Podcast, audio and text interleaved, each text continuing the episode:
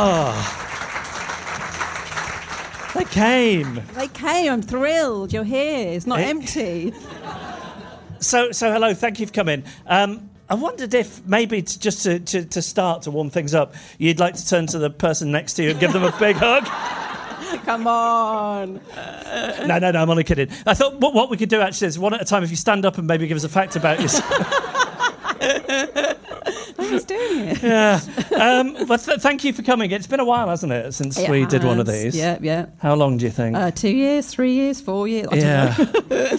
I have to say, I, I, I am aware of the physical decline uh, in, in the years since you last saw me. So I just wanted to acknowledge that. If you were thinking, I was thinking, you know, that, that bit in Willy Wonka's Chocolate Factory where he comes out and he's kind of feigning being this old, frail man, and then he starts doing somersaults.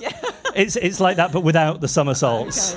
It's, uh, it's, not, it's not been kind to me these past few years. Um, so here we are, 300 episodes. I can't believe it. Yeah. And do you know what? We, we started, I think it was the early, late summer, early autumn of 2017, Yeah, wasn't it? yeah, and, yeah. and if you had said to me all those years ago that, that we would be here all this time later. Yeah. talking to you people in, uh, in a room like this in Shoreditch, I would have been disappointed, to be honest.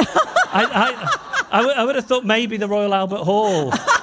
But, you know, it didn't, uh, it didn't quite work out like that for us. Uh, I have a little quiz for Annabelle that you can you can help Annabelle with here. Um, so it's our episode 300, and I have a list of things I want to know whether there are more or less than 300. So is the number higher or lower? Okay. Okay.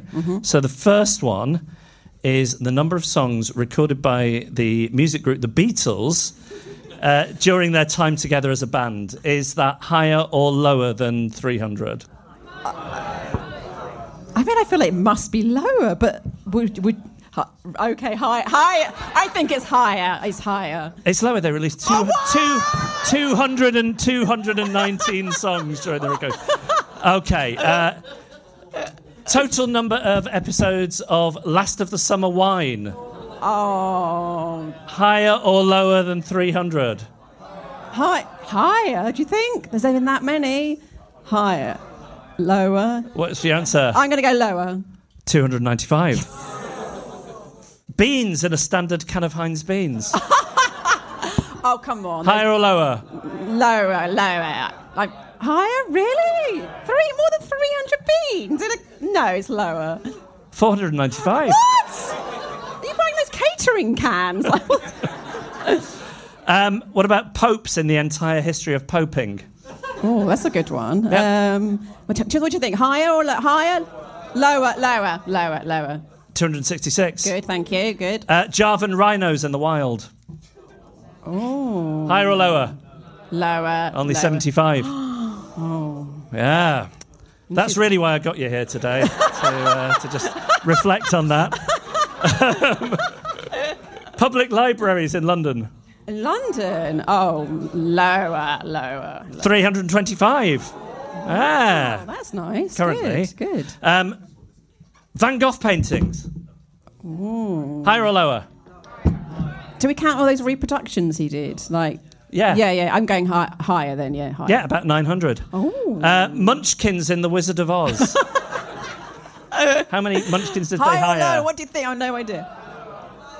Lower, lower. 124. Good, good. Uh, number of EastEnders episodes featuring James Willmott-Brown. I'm not a bloody yuppie. thank you, thank you. I'm so glad you squeezed that in.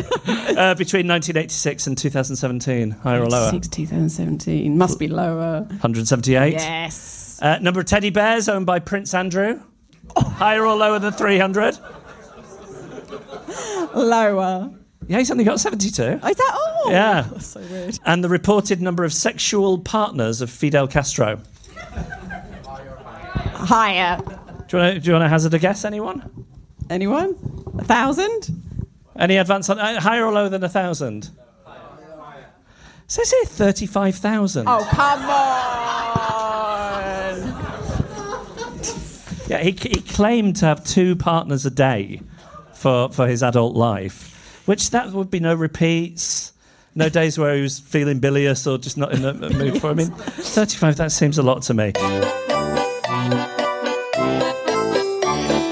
Um, we're, we're going to do something called the Adrift Historical Society. Yes. Now, this is. Um, uh, anybody here a fan of statues? What? Statue? statues? No? Yeah. I, I- uh, to be honest, I don't really like a statue. Oh, okay. I spoke to somebody recently. You know, there's all the controversy about which statues should stay up and which ones shouldn't, and all that. Somebody said to me they should just take them all down, and I thought, actually, that's not a bad idea. I mean, maybe not like Christ the Redeemer and the Statue of Liberty, Venus de Milo, but otherwise, would you miss them? All the others, no. And Would then you miss them? And then you're sort of saving any future problems Yeah. and just get rid of them all now. Yeah. I mean, I don't think a statue is anybody's favourite piece of public art, is it? no, that's true. Um, but we've decided to, to erect an imaginary statue for our uh, 300th episode. And Annabelle and I both have a historical drifter each that we're going to advocate for. Yes. And you can choose which one gets the imaginary statue. Um, so, uh, do you want to go first or shall Okay, I? yeah, okay, I'll go first. I'll go first. Okay, Okay. so my I want to nominate Greta Garbo. She of I want to be, let alone the Swedish Sphinx. So That was her nickname. I, I didn't know that. You wrote that down for me, and I was like, I'll read it out. But like, yeah, that's a We've been doing back and forth in. We should have had a shared Google Doc, shouldn't we? I know, You sent me this information, then I wrote the Swedish Sphinx on the top of it. And uh, fa- her most famous quote was, uh, I want to be alone, wasn't it? no. It's I want to be let alone. Is that really? Yeah, yeah. She gets misquoted all the time. Like Beam Me Up Scotty? Yes, exactly. Yeah, yeah, Ah. yeah, yeah. Let alone. I want. Yeah, I know. It's Is that because was- English wasn't her first language? It was from a film. Okay. Yeah, yeah. I, I agree. It doesn't quite make sense. But she was at pains to point out if someone went to her, hey, hey, I want to be, she'd be like, I want to be let alone. Well, you she would. she hated being Yeah. misquoted on it. So she refused to do interviews and she avoided all film premieres and award ceremonies. She never attended the Oscars, even when she was nominated or been promised an honorary Oscar. She retired at 36 and then lived alone for the rest of her life in Manhattan. She was very private, although once, when the building staff went on strike, she operated the lifts for all the other residents that day. Well, like a bellboy. Yes, yeah, she just thought, oh, I quite fancy doing that job, and now's my chance. That surely would be the worst job for an introvert. Oh, because all the small talk in a confined space. Although it's very short journeys, isn't it? Yeah, okay. yeah. okay. There was something about it. She wanted to have a go, I think. She was not a recluse, though, she went out for long walks every day, but always dressed in disguise. She insisted that her home phone was black, but said, Sometimes I don't call anyone for weeks. I don't answer the phone. She hated visitors or outsiders on set and preferred the crew to be kept to a bare minimum. Drifting was a word she frequently used about herself. In 1946, she told reporters, I have no plans, either for the movies or anything else. I'm just drifting. And when once urged to socialise more, she replied, I want to do more with people, but I can't. I can't help it. I was born that way. Come on. She needs to be the statue, right? Okay. So I, I'm going to propose Thomas Jefferson. So, what was he, the third president? I the I yes, I, just, there's something uncomfortable that uh, we didn't realise when we uh, when we chose these two. yeah. Own slaves. Let's let's just put that aside. I've definitely won, haven't I? Carry on. Um, so, despite being the third president of the United States, he only ever made two public speeches, That's impressive. which were his inaugural addresses, which he mumbled his way through. Good. And, and then, knowing how quiet that he would be, the newspapers printed out uh, copies of the speech in advance so everyone could read along. Oh, we should have, we should have done that for this. He, he would get so nervous at the thought of making a speech that he'd fake sickness. Good. All done it. Yeah, yeah. Uh, he hated eye contact and had a weak, high pitched voice. He couldn't raise it above a normal speaking volume without becoming uh, unintelligible. So, uh, Right, so he never, never shouted. Um, oh, here's something about him. He made his own Bible by cutting out the parts that he didn't like. I respect that. I respect that because there's lots of bits that aren't so good. So, yeah, that's great. When he, when he wrote his autobiography, by the 20th page, he expressed concerns that he was writing about himself too much. and uh, this, this is interesting. He, he loved mockingbirds and had some as pets, which he took to meetings to calm himself. His favourite one was called Dick. And this bird was allowed to roam free in his office and sing along whilst he played the violin. Oh. I, I don't think you're not drawing attention to yourself by taking a mockingbird to a meeting. Well, but, yeah, but that's the thing, isn't it? Everyone's talking about that. It, it eliminates the need for small talks. Everyone's like, oh, you're mockingbirds. Like, I think it's like, well, maybe you should get a mockingbird. I love it. Okay, well that's that's Thomas Jefferson, but own slaves. Yeah, so, uh, Greta Garbo didn't. yeah. but- so- I don't know why I've turned it into a competition. I'm so competitive. it was just like we'll have one each. Now suddenly it's this big contest. uh, who thinks the uh, statue should be of Thomas Jefferson? good, good. That was a test. We were going to uh, publicly shame You'd you. have to have left. Yeah. Had you voted for, for Jefferson? And who thinks it should be Greta Garbo? Yay!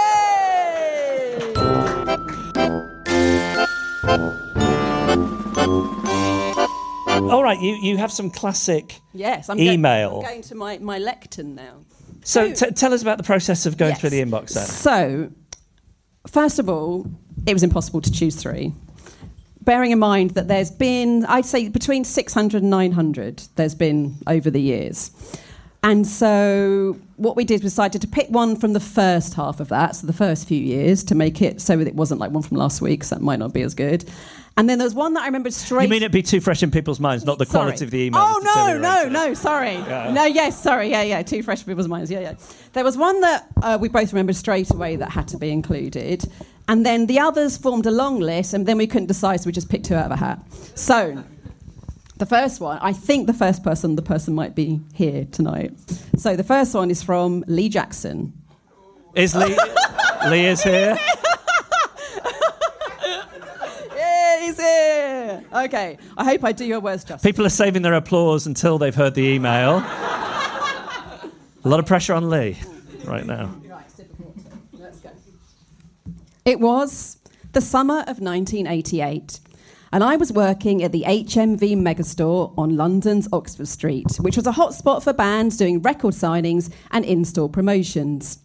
One morning, we were all summoned into the office where it was disclosed, in a tone that should really be reserved for the announcement of an impending war, that the most important signing in the store's history was to take place that very day. We were told that we had to be on our A game, and it was solemnly relayed that this day we were going to be visited by none other than His Royal Purple Highness, Lord Lovesexy himself, Prince. It has to be said this was at the very height of his success, and it was a pretty big deal. In fact, one could say he was at the peak of his purple reign. It was explained that he would arrive at the front of the store, do 30 minutes of signing, then exit via the back of the store where a limo would be waiting for him. Just to give a dull bit of geography of this area, at the rear of the store there was a staff only door which led to a corridor, but directly in front, as you went through this door, was an opening leading to the loading bay. No one used this as an entrance or exit. It was simply an opening, and as such, it had no steps. It only had a large concrete platform leading to it. I was given the smallest menial job, and in reflection, I'm sure jobs were assigned in order of levels of responsibility. And as I didn't have an A game, in fact, I didn't possess any games, I basically had to point at the limo when Prince came through the door. I was essentially a human signpost to stop him taking the more obvious route of heading down the corridor. Later that day, as I waited in the hall, I suddenly heard general excited crowd noises and knew that signalled his arrival. Minutes later, the steel door of the loading bay opened and a blacked out limo slowly cruised in. I knew I had only roughly 30 minutes before my grand pointing responsibility. As I mentioned, the step leading to the loading bay was very high, and Prince is famously, well, not so high. I set about finding something that could act as a step should he need it, and soon found a large, empty plastic milk crate. I flipped it upside down and smugly placed it at the foot of the platform. Time passed, and eventually I heard an accelerating level of crowd hysteria and realised this signified Prince was about to leave the building. I primed my finger. Moments later, the staff only door flew open, and in a flash, a huge wardrobe sized bodyguard leapt directly up the step towards the limo. Prince's then leggy backing singer Cat effortlessly did the same. I saw immediately another minder was blocking the shop floor side of the staff door, which left me standing alone and centimetres away from the grand purple monarch Prince himself, wearing a white polka dot jumpsuit, Cleopatra eyeliner, and reeking of lavender. He was buzzing with adrenaline, but this seemed to deflate ever so slightly as he saw the large step facing him. I continued pointing at the limo and threw a fleeting microsecond glance to the milk crate and milk crate. And in my head, Prince gave me a I don't know who you are, kid, but you've got class sort of look. It is at this point it would be useful to point out a bit of fa- fashion information. Possibly because of Prince's height, he favoured Cuban heeled footwear, which, if presented to a non fashionista, could simply be described as high heeled boots. Prince mounted my provided upturned milk crate to scale the step, and the slim heel of the said Cuban boot basically sunk, and it became immediately obvious it was stuck. Prince looked puzzled, and at first gave it an awkward, sharp single kick, which proved unsuccessful. So he started a series of rhythmic little jerky kicks to free himself, but still he remained attached to the crate. In every retelling of this incident, people always ask me, What did you do? I will tell you what I did. I employed my most dramatic use of the port protocol that I have ever called upon before or since. I did nothing. So shocked was I at this bizarre, intimate brush with a global musical icon, I froze and watched. A tiny part of my paralysis was the sheer fascination in seeing this bonkers sight. But largely, all I could think of was that my contribution to Prince's exit had essentially trapped him. I have no idea how long I was standing there witnessing the snared superstar. It can't have been more than 15 seconds, but if someone told me a new season had come and gone, I would have to believe them. He eventually shook himself free, only to make a rather undignified scramble up the step, but not before witnessing my final pathetic flourish. As soon as he was free, I gave a glum, apologetic expression, teamed with a second offering of my withered finger in the direction of his car, which was met with Prince throwing me, I know where the bloody car is, you idiot, sort of look. The limo doors were soon slammed and the car disappeared into the London streets and he was gone. All was silent. You could have heard a dove cry. I stood for a few minutes, delighted that no one had witnessed the sorry incident, or so I thought, as behind me was a work colleague who had seen the entire sorry display. My only saving grace was, in every attempt in her relaying the story, she became so hysterical she couldn't get the words out.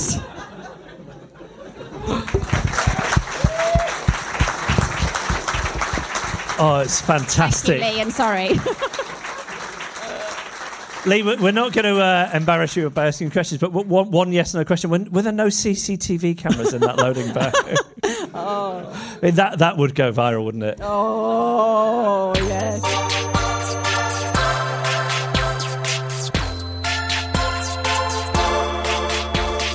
We're going to play a little game. Uh, who remembers Mr. and Mrs. on the television? It's not like that, um, because that would be some kind of breach of intellectual Yeah. copyright, Yeah, yeah. intellectual property. So I, I think there's en- enough difference between what we're about to do and that. Um, so the way this is going to work is uh, Annabelle is going to answer three questions. I will not be able to hear the answers to those questions because I will be wearing noise cancelling headphones. Maybe I'll listen to a podcast. Um, so weird. and and then I will do the same while you wear the headphones. Yeah. And we will see if if we can predict the correct answers and see who knows each other best. But who's going to ask the questions? Well, since this is called the pod couple, let's have the, the third person in this marriage. Uh, it's my actual wife, Sara Barron.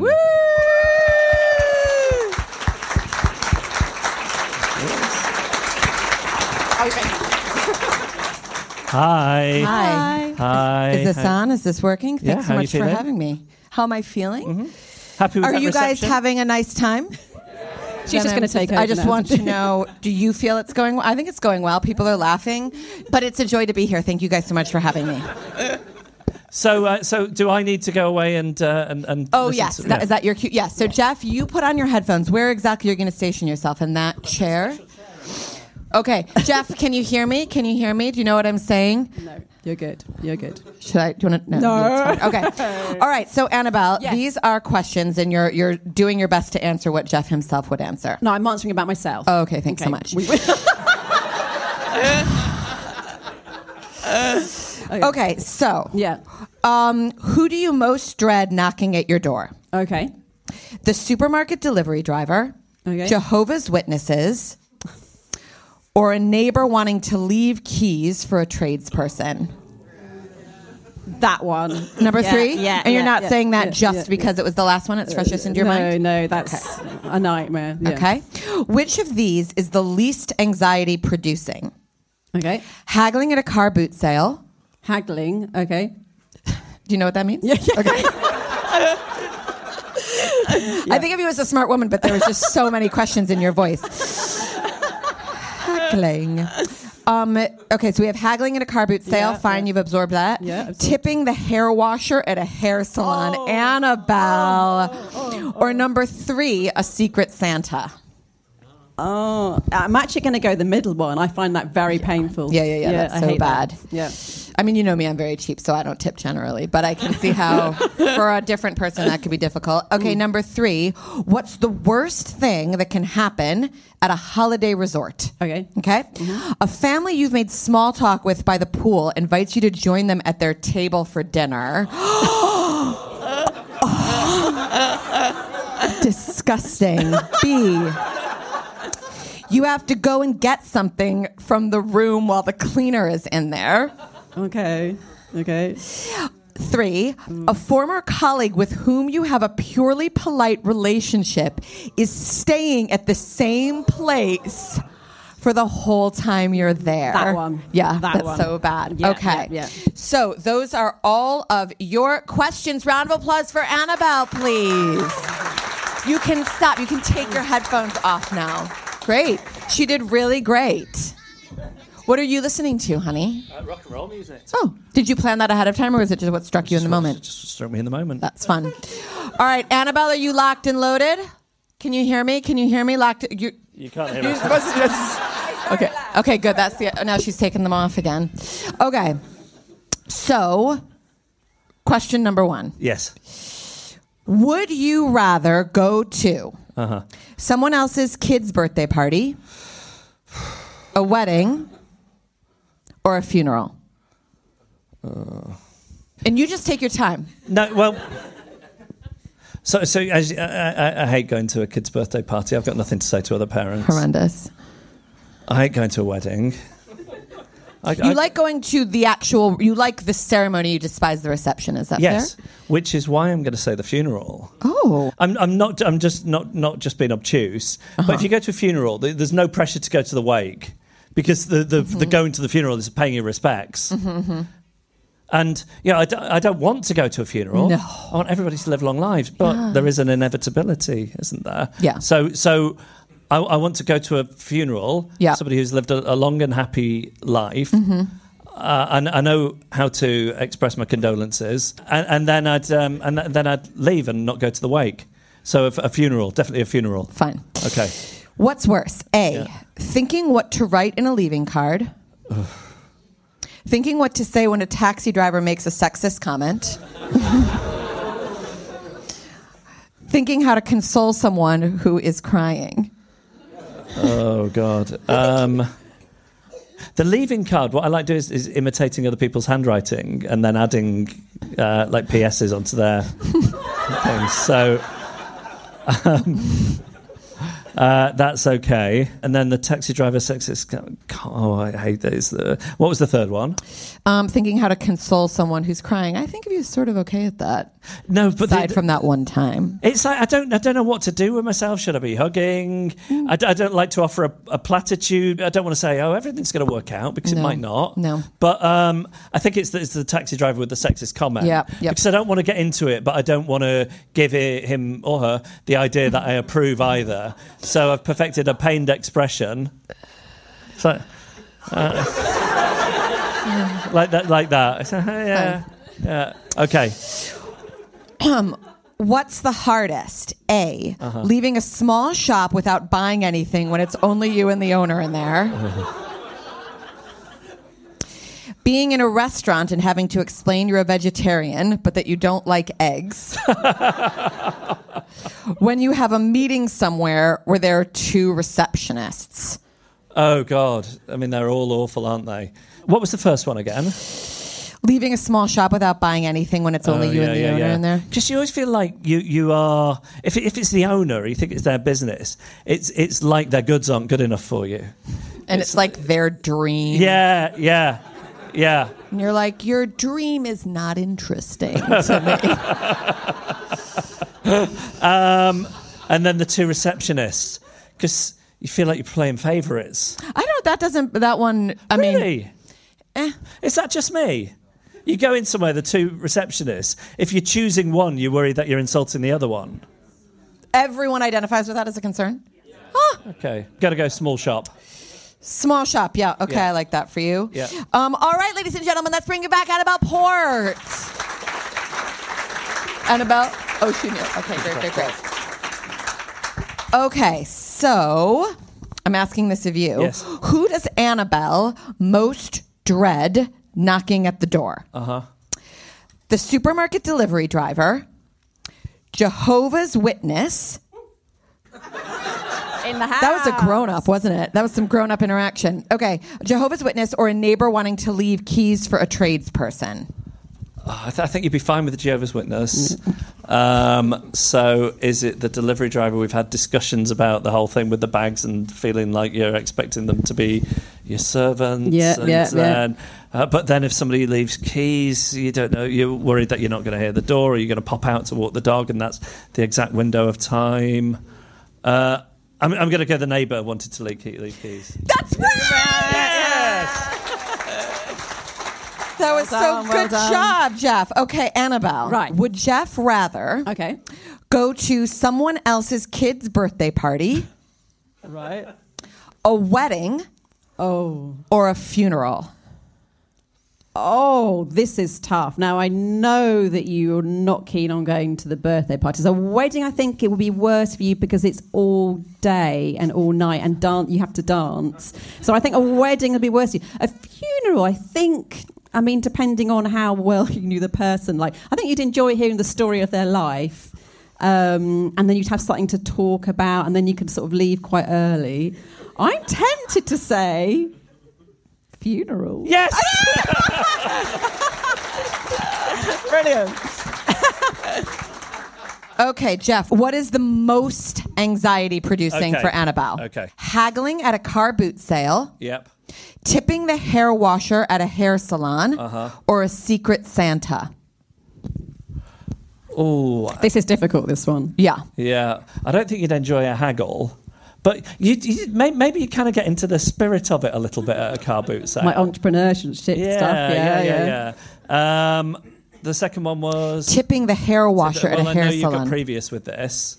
And it's not gone well for you. And the third one is Secret Santa. Secret Santa. So the most anxiety producing. what is the most anxiety producing? I think it might be the hair washer. Well done. Very good. Very good. Okay, Annabelle, what is the worst for Jeff? Okay. Thinking what to write in a leaving card, Oh, yeah. thinking what to say when a taxi driver makes a sexist comment, Oh, okay. or thinking to c- thinking how to console someone who's crying. Which of those three things is the worst for him? Well, in a way, the leaving card one is the worst because it's something that you do that many other people then also have to look at. Because if it's going around an office or something, everyone sees what you've written. The taxi driver one, I know that you have big problems in that in the past. What was the last one again? Thinking how to console Oh. someone who's crying. I think you're right at that. I think you're quite good at that. This, this is good that both you and Sara think that. Yeah, I think you're So quite I'm good at never that. comfortable when yeah, doing it. no, you're good at that. I'm gonna so I'm gonna go number two, the taxi driver. oh, really? Wow.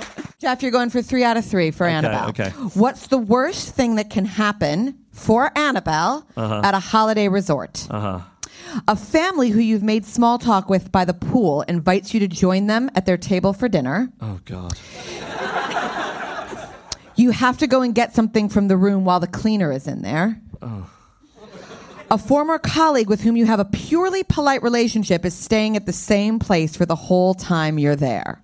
Which of those three things is the worst for Annabelle? Oh, I have a clear sense. I have a clear sense of this. Okay. Because it's even if it's on a, a tube platform, you can't cope with it. It's um, a colleague with a polite relationship. Who, Yeah, who- who yeah, yeah, yeah, Okay. yeah, yeah, yeah, yeah. This is great for three out of three. Okay. What's the hardest for Geoff, Annabel? Leaving a small shop without buying anything when it's only you and the owner in there.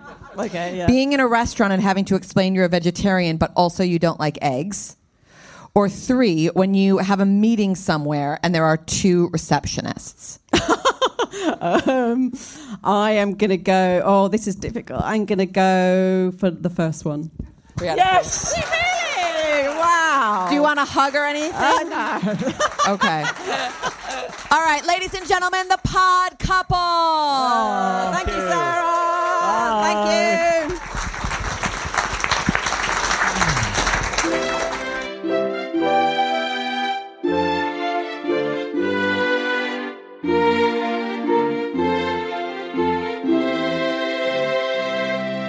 What a, what a dreadful woman.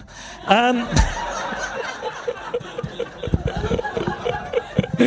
uh, should we have another classic email? Let's do it, let's do it. Yeah. Okay. Uh, what, uh, what do you want to tell us about this one? Okay, this one came from August 2020. Uh, I don't think she's here, but maybe she is. It's from Caroline Wilson. She's not here. Okay. Silence is a guarantee of nothing. No, true, true, true, true. Okay. It was 1993, and I was working for the Ministry of Defence in an admin type job. I worked in a large open plan area with lots of different teams, but this was a large labyrinthine building with lots of smaller offices, and we were great friends with the typists, Di and Lisa, who worked for the Colonel, who was the big cheese for the organisation. They had a great little office to themselves with a coffee machine, radio, Breville sandwich toaster, plants, and even at one time, pet goldfish. The Colonel was often away hobnobbing and the like, so it was a great place to go for a skive. Me and my friend Amanda regularly used to call in on the premise of collecting the posts for our team and have a coffee and a general gossip with Di and Lisa in comfort and privacy. But this particular day we dropped in, we were on a mission.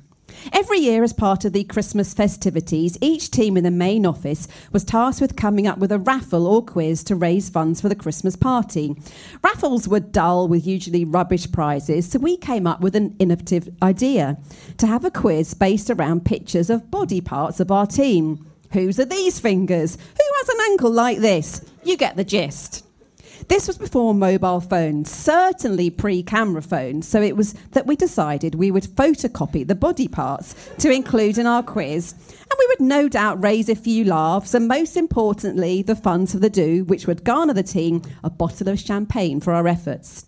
So we nipped off to our chum's office to see how the photocopies would turn out. Amanda got to work by trying to fit her head in the photocopier and pull the top down.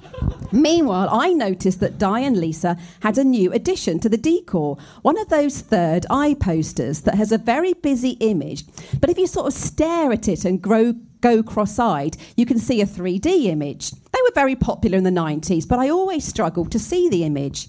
Di said you had to get in close, then pull away slowly, and it would appear.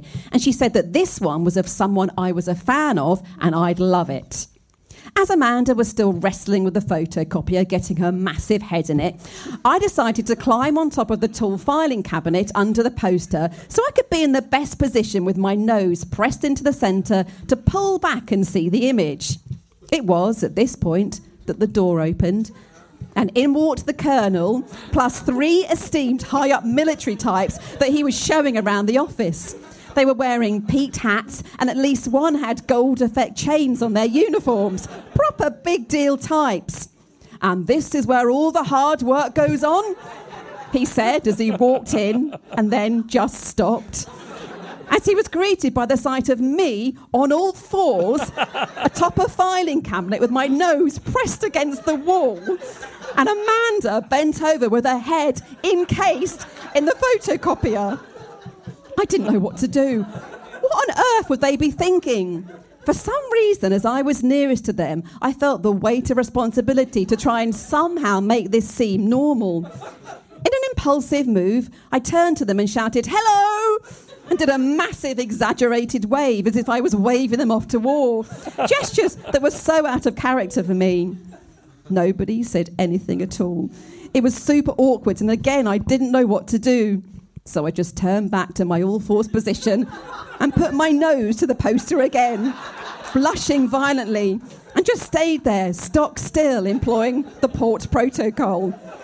Amanda, meanwhile, had stayed frozen throughout, bent over the photocopier whilst it churned out copies of her face.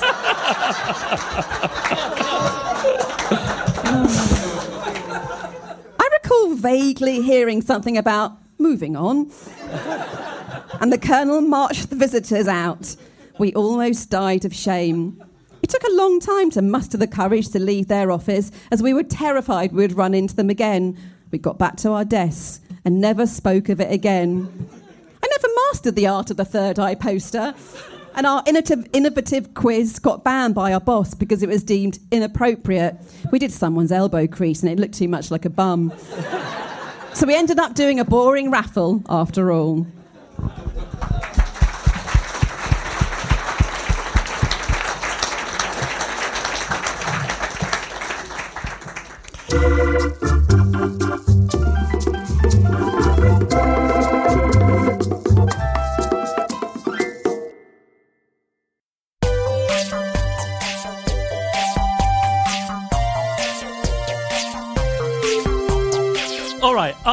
Ready for another way in which Annabel is not a fully functioning adult? Oh, that's more like it. Thank you.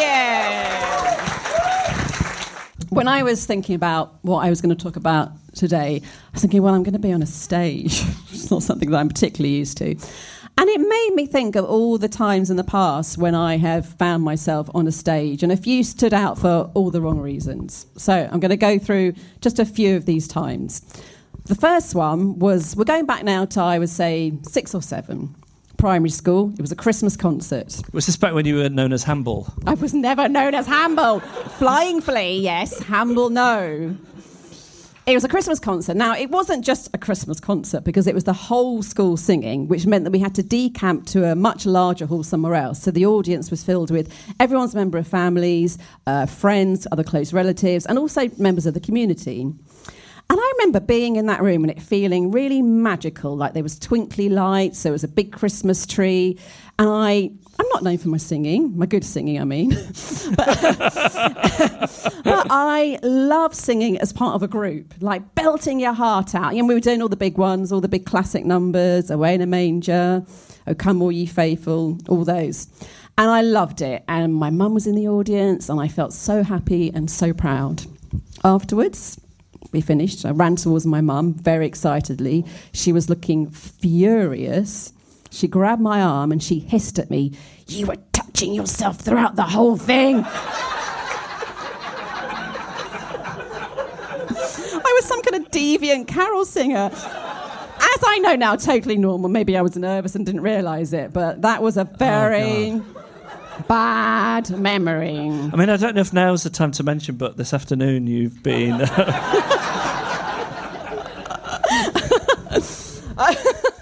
Okay, now we're going to go a bit older now. I'm a teenager. I was in a drama group as a teen.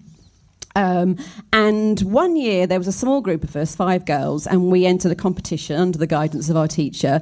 And in the competition, you had to perform a short play. It was spread over the course of a, a few weeks. Um, now, the play that we chose was called Find Me. It's 35 years ago. I still remember it very well. What was different? It was about a girl called Verity who had severe mental health problems that started showing when she was a child. Um, they got worse. She ended up um, being put in a mental hospital and then Broadmoor. Very light material for some teens. Um, what was interesting about it was all five of us played Verity, so it was very avant garde uh, for 1980s Southend teenagers. Now, we enter the competition, and while we all played Verity, we also played the other characters in the story, which at some point were the inmates of the mental institution. Now, we didn't know anything about what um, an inmate would do in mental institution, apart from, you know, what our own head said that w- would be, which was we just thought that maybe they just rock backwards and forwards and loudly groan, which probably wasn't the best thing to do, which we knew when we lost the competition, and the feedback said, I do wonder if the participants had visited a mental institution as part of their research, which is a question that very much answered itself. One good thing is that while, while I was thinking about this, I looked up on YouTube to see if there were any performances of this play, and there are, but thank God this is pre like filming it days, so my, my performance is not there. Okay, lastly, I'm going to stay in the same drama group. I've mentioned we to do not just these little competitions, we do one big show every year. And I've mentioned before the time that I played Morpheus, the sprite of sleep, in Sleeping Beauty, which is a character that is from ancient Greece and hasn't ever appeared in that pantomime before or since. uh, this was an unusual choice, but I had to do a solo. Even weirder, I sang the frog chorus by Paul McCartney. And it was taped by one of the dabs who sold VHS and you can very loudly hear a boy in the audience say, She can't sing. Oh, Annabel. Also, we did Annie. Now, in Annie, I had quite a good part. I played one of the orphans, Pepper, who is one of the less attractive, more aggro ones. I only had uh, one line of dialogue in this, though. Um, which was when the orphans go to see uh, Daddy Warbucks' mansion. Oh, by the way, when I was thinking about this yesterday, Daddy Warbucks, did you realise that, that he got his name because he was a war profiteer? Warbucks. No. Yes, that was why he's got his name, Daddy Warbucks. Unless it was like some kind of weird nominative determinism, like stranger than Usain Bolt, Thomas Crapper, and Gary Oldman. Now that he's sixty-five, but yeah, Gary Warbucks. Did you did you ever make made that connection? Me neither. That's why he's called Is it. this a theory that you've developed? Well, Warbucks. And then I looked up his character and he was a war profiteer. Wow. Yeah, yeah. Anyway, I had one line which they, they walk into this like amazing, huge, ornate mansion and this orphan goes, Who'd want to live in this dump? I feel they're really like, they really cast against type there with that kind of sunny, positive disposition. now, as you know, Annie is an American musical, mm-hmm. so it had to be done in an American accent. And anyone who's here from the old radio shows days may remember that I'm not so good in an American accent. And like as a child, I was probably even worse. So what should have been Who Wants to Live in This Dump was like, Who'd want to live in this dump? It was so bad. Every single night, every single night I said it, I was like, oh God, I sound so terrible. I also had one line of singing solo, and they took it away from me after the first night. No. Yeah. But hey, look at me now, back on the stage. What are we? Three quarters of the way through. Doing great, right? Ah.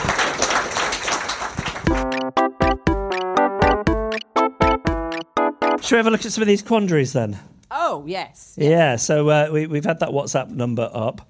Okay.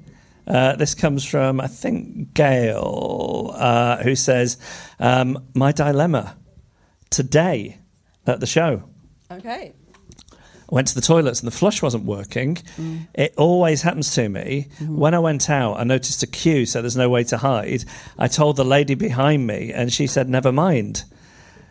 She's probably made things worse for the next person. Should I have got my hands dirty and looked at Google or ChatGPT for a solution? So, what is the situation to do? I tell you what, no one's ever pleased to hear What?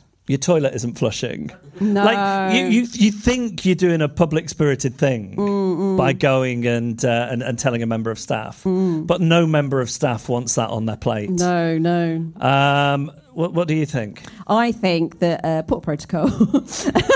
well, just say nothing, carry on your day. But even when there's a queue behind you, Yeah, it's painful, but it's nothing. What else can you do? This is from Pete. I got to the venue early today, and it's great to be in a safe space to stand around awkwardly by myself. But what should I do at an event full of non drifters? Good question. I often go to gigs or comedy shows by myself and get there early as I'm anxious about being late. Is there any way to avoid looking like a creepy loner? Any advice appreciated? All best wishes. Oh, well, yes. How can you? I think staring at your phone, I mean, thank God for phones. yes, Bring, bring a book. yeah. Also, maybe like a garment that conveys a certain type of class. Maybe a trench coat, a, brown trench coat. And if it's stained, don't worry. Yeah. Is that what you're saying? Okay. Yeah, uh, um, yeah. I think it's unavoidable, but staring, staring at your phone. Oh, looking, looking, um, like looking like you're busy. Okay, how would you, You know, how li- might like you think, that? oh, I've, I've got to get through this. Uh, I've got somewhere else to be. I, I better sit, watch the comedy show. I better watch the podcast record. Whatever it is, you better be at this conference. Um, and then I've got to go and g- go and do some something. Don't else, think that's giving off any kind of mad energy. what you're suggesting? Maybe, Yeah, maybe. yeah. Okay. Okay, uh, what else we got here? Oh, this is from Rosie, who says, "Oh, someone here is being real friendly, introducing himself, shaking hands and such. Who is that person? Stand up now What's- and what's identify you? yourselves. That's lovely. I love that. do you? I do. I do love that. It's nice for him to have the confidence No, and self assurance. It's nice. Not nice for Rosie Is it to deal with it. Is that Um, the quandary? The, the quandary is, uh, it's causing mild panic amongst the drifters. Mild panic. She says, "How do I deal with this situation?" Ready for the plot twist? Oh, go on. Also, it's my husband. Oh! Okay, okay, Annabel. So I, I feel that you, uh, you, you are. Well, this is my life. yes. Yeah, that would be Tom going around. Um, but yeah, you just have to um, say to them later, don't do that ever again. no, you just, I think it's a good thing because it means that you, you don't have to do it. I love that it's your husband. Yeah, it's good because you can just sort of do nothing. I think it's a great thing. You should enjoy that, Rosie. Right, next one. A friend of mine, was a hairdressing one. This is from Sal. A friend of mine cuts my hair. I've always given my hairdresser a tip, but feel really awkward tipping a friend. Mm. I usually make up for it with a bottle of something really nice at Christmas, but should I tip her cash each time? I have been through this. And the way I did it was I said, Do I, do I, do I, exactly like this. Do I, should I, do I, do I, like very awkwardly, do, do I, do I give you a tip? She's like, Oh God, no. And that was that. Yeah, there's, some, there's something insulting about tipping a friend. it's weird. right? It's weird. I think you're doing the perfect thing. Like, yeah, give them something nice, and even maybe every now and then, maybe Christmas, Easter, Valentine's Day, like anything that's an occasion, bank holiday, Yeah, yeah. So anything, give them a something. Some Smith I've been watching that Netflix thing. You know, it's on my mind. Uh, is, that, is that all of them? Or some, oh, it's got one, one more. more, One more. more. It's from Verity. Hello, Verity. Nice to know you're here. Um, waving to thank cars at a zebra crossing is correct. Oh, good, yeah. But what about when it's a pedestrian crossing with a red light and a green man? Do you still thank the car for stopping at the red light? It feels silly they just obeyed the highway code, but at the same time, uh. it's obvious the entire road of traffic has stopped for you, one meagre pedestrian, to thank or not to thank. Well, I think a drifter would thank, and I think that's an insane thing to do, but the right thing to do. I just want to put, make the point that the person who's stopping at the zebra crossing is only obeying the highway. Like they get more credit for it. Yeah, And they yeah, yeah. shouldn't. No, because what the alternative is like, yeah, ramming you over. If yeah, no, Yeah. yeah. yeah, yeah. I, so I, I think, I think it's, I think yeah. The more you can like wave at drivers, the better. Surely they're an angry bunch sometimes, aren't they? Let's keep them all happy. All right, thank you for those uh, quickfire quandaries.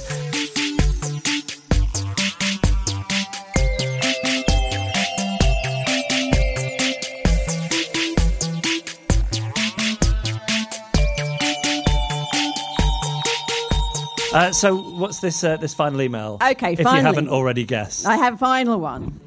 Now, funnily enough, this came back from the very first few months of the podcast.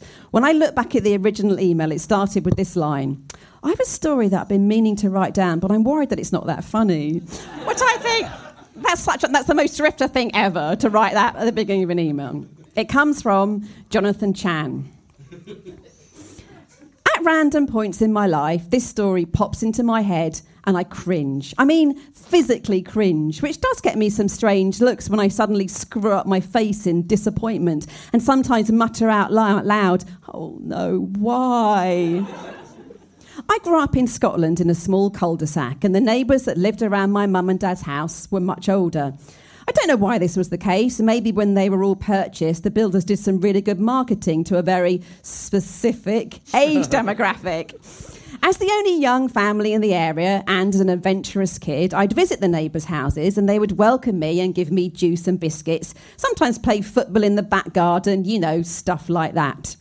As I grew older, the visits were less frequent, as it gets awkward if you pop over as a teen. Anyway, I had better stuff to do than hang out with old people. And as time marches on, the older neighbours got until the older the neighbours got until one day one of the neighbours died. Mr. Smith was a lovely man. I remembered him as someone that was wise, witty, and just really nice. So I went to his funeral and sat in the crematorium, surrounded by Mr. Smith's relatives and friends who were obviously sad and distraught. I was reminiscing on the stories and memories of visiting when I was younger, and I remember glancing at Mrs. Smith and wondering what she must be thinking. How do you cope with losing someone that you'd married and lived with for decades? These are the generations that really stuck together. This must be absolutely devastating. The world you know, knew, changing permanently forever. Anyway, the service was very good. Is that right? Feels odd to say a funeral service was good. And Mrs. Smith waited by the door and everyone queued up to offer sympathy. I thought it was only right to also say something too, so I queued up. I watched the people in front say something in subdued tones, then give her a hug. That's when it suddenly struck me. What could I say that would encapsulate the whole enormity of her husband's passing? How could anything my brain create offer any condolence to this painfully new widow that looked so fragile and helpless when she was usually so full of energy and positivity? I did the only thing that I could do and panicked. The queue grew shorter, only five people left, and then it was my turn. My mind worked out a solution. Let's get a phrase now. Let's get a phrase and practice it internally. And then when you get there, don't do anything stupid. Repeat the phrase, hug, move on. That's the plan. That's a good plan. Four people to go. Okay, things to say. My thoughts are with you. Mm, too short. My thoughts are with you in this time of grief. Good, but sounds like something that would come out of a card needs to be more personal. Think of something more personal. Thanks for all the juice. Mm, too personal. She'd never remember that she handed out juice anyway. It says nothing about her loss. I snapped out of my panic. The queue was getting shorter, and with every person, poor Mrs. Smith was looking more and more distressed. I regretted getting into the queue. I could just leave the queue, but I'm now third, and I can't just wait all this time and then walk away as if I'm suddenly not interested or I'm late for the bus. I've got to get my phrase and then just deliver it and get out of this horrible situation.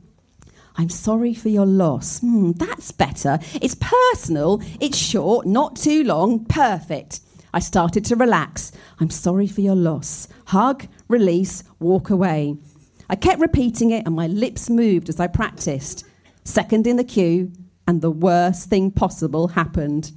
As if the person in front of me had picked up on my repeated whispering, they approached the distressed Mrs. Smith and said, I'm so sorry for your loss. I couldn't believe it. I can't say that now.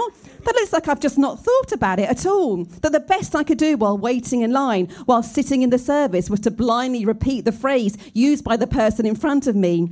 I started sweating. My eyes saw the person in front hug the frail Mrs. Smith and walk away. The small, vulnerable eyes of Mrs. Smith met mine. I had nothing to say. I walked forward and went to hug her. She responded with the most frail and heartbreaking hug I have ever had. My brain was a mess with panic. I didn't know what I should say. And as I hugged her, I whispered in her ear the first thing that came into my head. Unlucky.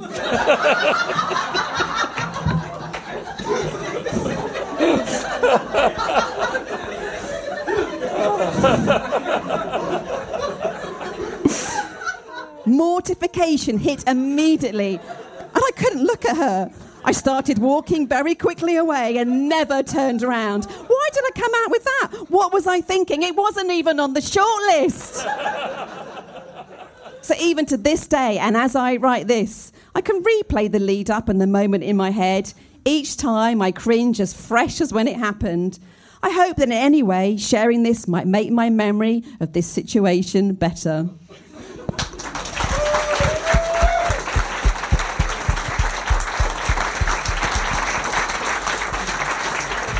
Is he, is he, is he, is he here today, Jonathan? He's not. He was going to fly over from the Netherlands, but I don't think. He came! Oh my God! No! What?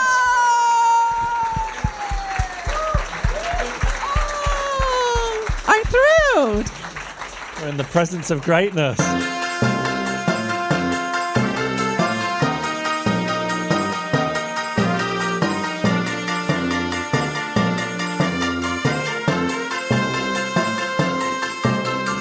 And we're going to finish by scientifically uh, finding the worst a drifter's worst nightmare. Yes. So we each have a pile of stuff. Yeah. We'll eliminate it until we're left with one thing. Yes. So it's like a a, a, a, a smackdown. Is it a face off? Yes. A knockout. Yes, yes. Situations. Yes, yes. Uh, I'll read one. Annabel will read one. Yes. You'll pick which one goes through. Um, we'll eventually just be left with two. Ready? Okay, right. Okay. You're at a full cinema with a friend who makes loud comments to you throughout. You're staying overnight at someone's small house. You get an upset tummy and need to go to the toilet in the middle of the night and are faced with deciding between leaving the stench or flushing and waking everyone up. Cinema. Staying overnight at someone's small house having to flush the toilet. Okay. Okay. Yours goes through. Uh, you say a big goodbye at an event and then leave and then realise you've forgotten something and have to go back in. After pressing send on a work email, you realise you've added, without thinking, three kisses after your name. Double goodbye. Work email? Double goodbye. Double goodbye. You're sitting in the window seat on a long haul flight. The two strangers in the middle and aisle seats are fast asleep and you are desperate for the toilet. You go to a wedding as a plus one. There is a sit down meal, and you notice from the seating plan that you've been separated from your partner. Window seat. Wedding? Uh, your dietary requirements have been forgotten by a host, and the food you can't eat forms a main part of the meal that you are served. By the third time of saying pardon, you still can't hear what someone has said to you. Dietary requirements. Pardon? You've paid for something in a shop with coins, but one gets handed back as it's a foreign coin, and it looks like you've tried to con them. You congratulate someone on their pregnancy, but they are not pregnant. Foreign coin. Pregnancy. You leave an event at the same time as someone else you know, and it turns out they're going the same way as you. When having a massage, your face is on the table with your face through that hole, and you start getting a really runny nose. Same way. Runny nose? You've, you've forgotten someone's name and need to introduce them to another person. You are trying and failing to perform a particularly difficult parallel park whilst one or more strangers takes an interest. Forgotten name. Parallel park? After leaving the toilet on a flight, you discover the trolley service has started and you're trapped standing up in the aisle. You're talking to someone superior, e.g., boss, parent in law, but they have a large bogey by their lip, and you can't decide whether to mention it or not. Plain toilet. Bogey face. Okay. Okay, we're left with it. We've got an even number here, have we? Yeah, we should do, yeah. Okay. um, the double goodbye. Toilet? Leaving an event and having to go the same way as someone. And pardon? Bogey on lip. And congratulating someone who's pregnant. Okay. There Nearly are four there. left. We're now, we're now We'll going to find be out who's going to be in the final. I say Uh, who, like it's a person. Separated from partner at wedding. Toilet in the night? I think partner there. Okay. Uh, third pardon. Pregnancy. Okay, third pardon it is. pardon, So right. we're left with two. This is the grand final. You go to a wedding as a plus one. There is a sit down meal, and you notice from the seating plan that you've been separated from your partner.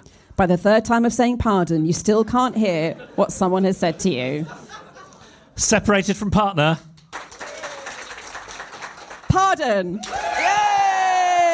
The worst thing that can happen to a drifter. Drifter's worst nightmare, Yeah. democratically and uh, scientifically proven.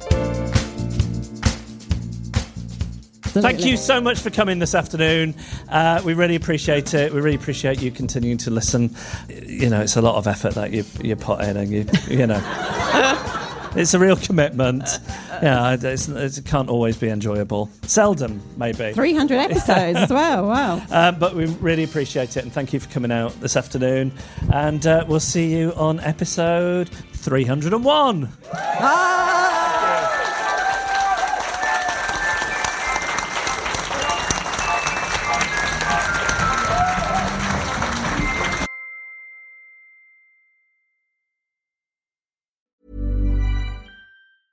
Hey y'all, Darius Rucker here. You know, a lot of people ask me, what inspires your music? And one of the big things is a strong sense of place. That's why I love my home state of South Carolina and want to share the awesome things it has to offer. From the beautiful mountains down to the sunny coast, it's got it all. Not to mention two of my personal favorites great golf and amazing food. Come see why I love this place. Visit discoversouthcarolina.com.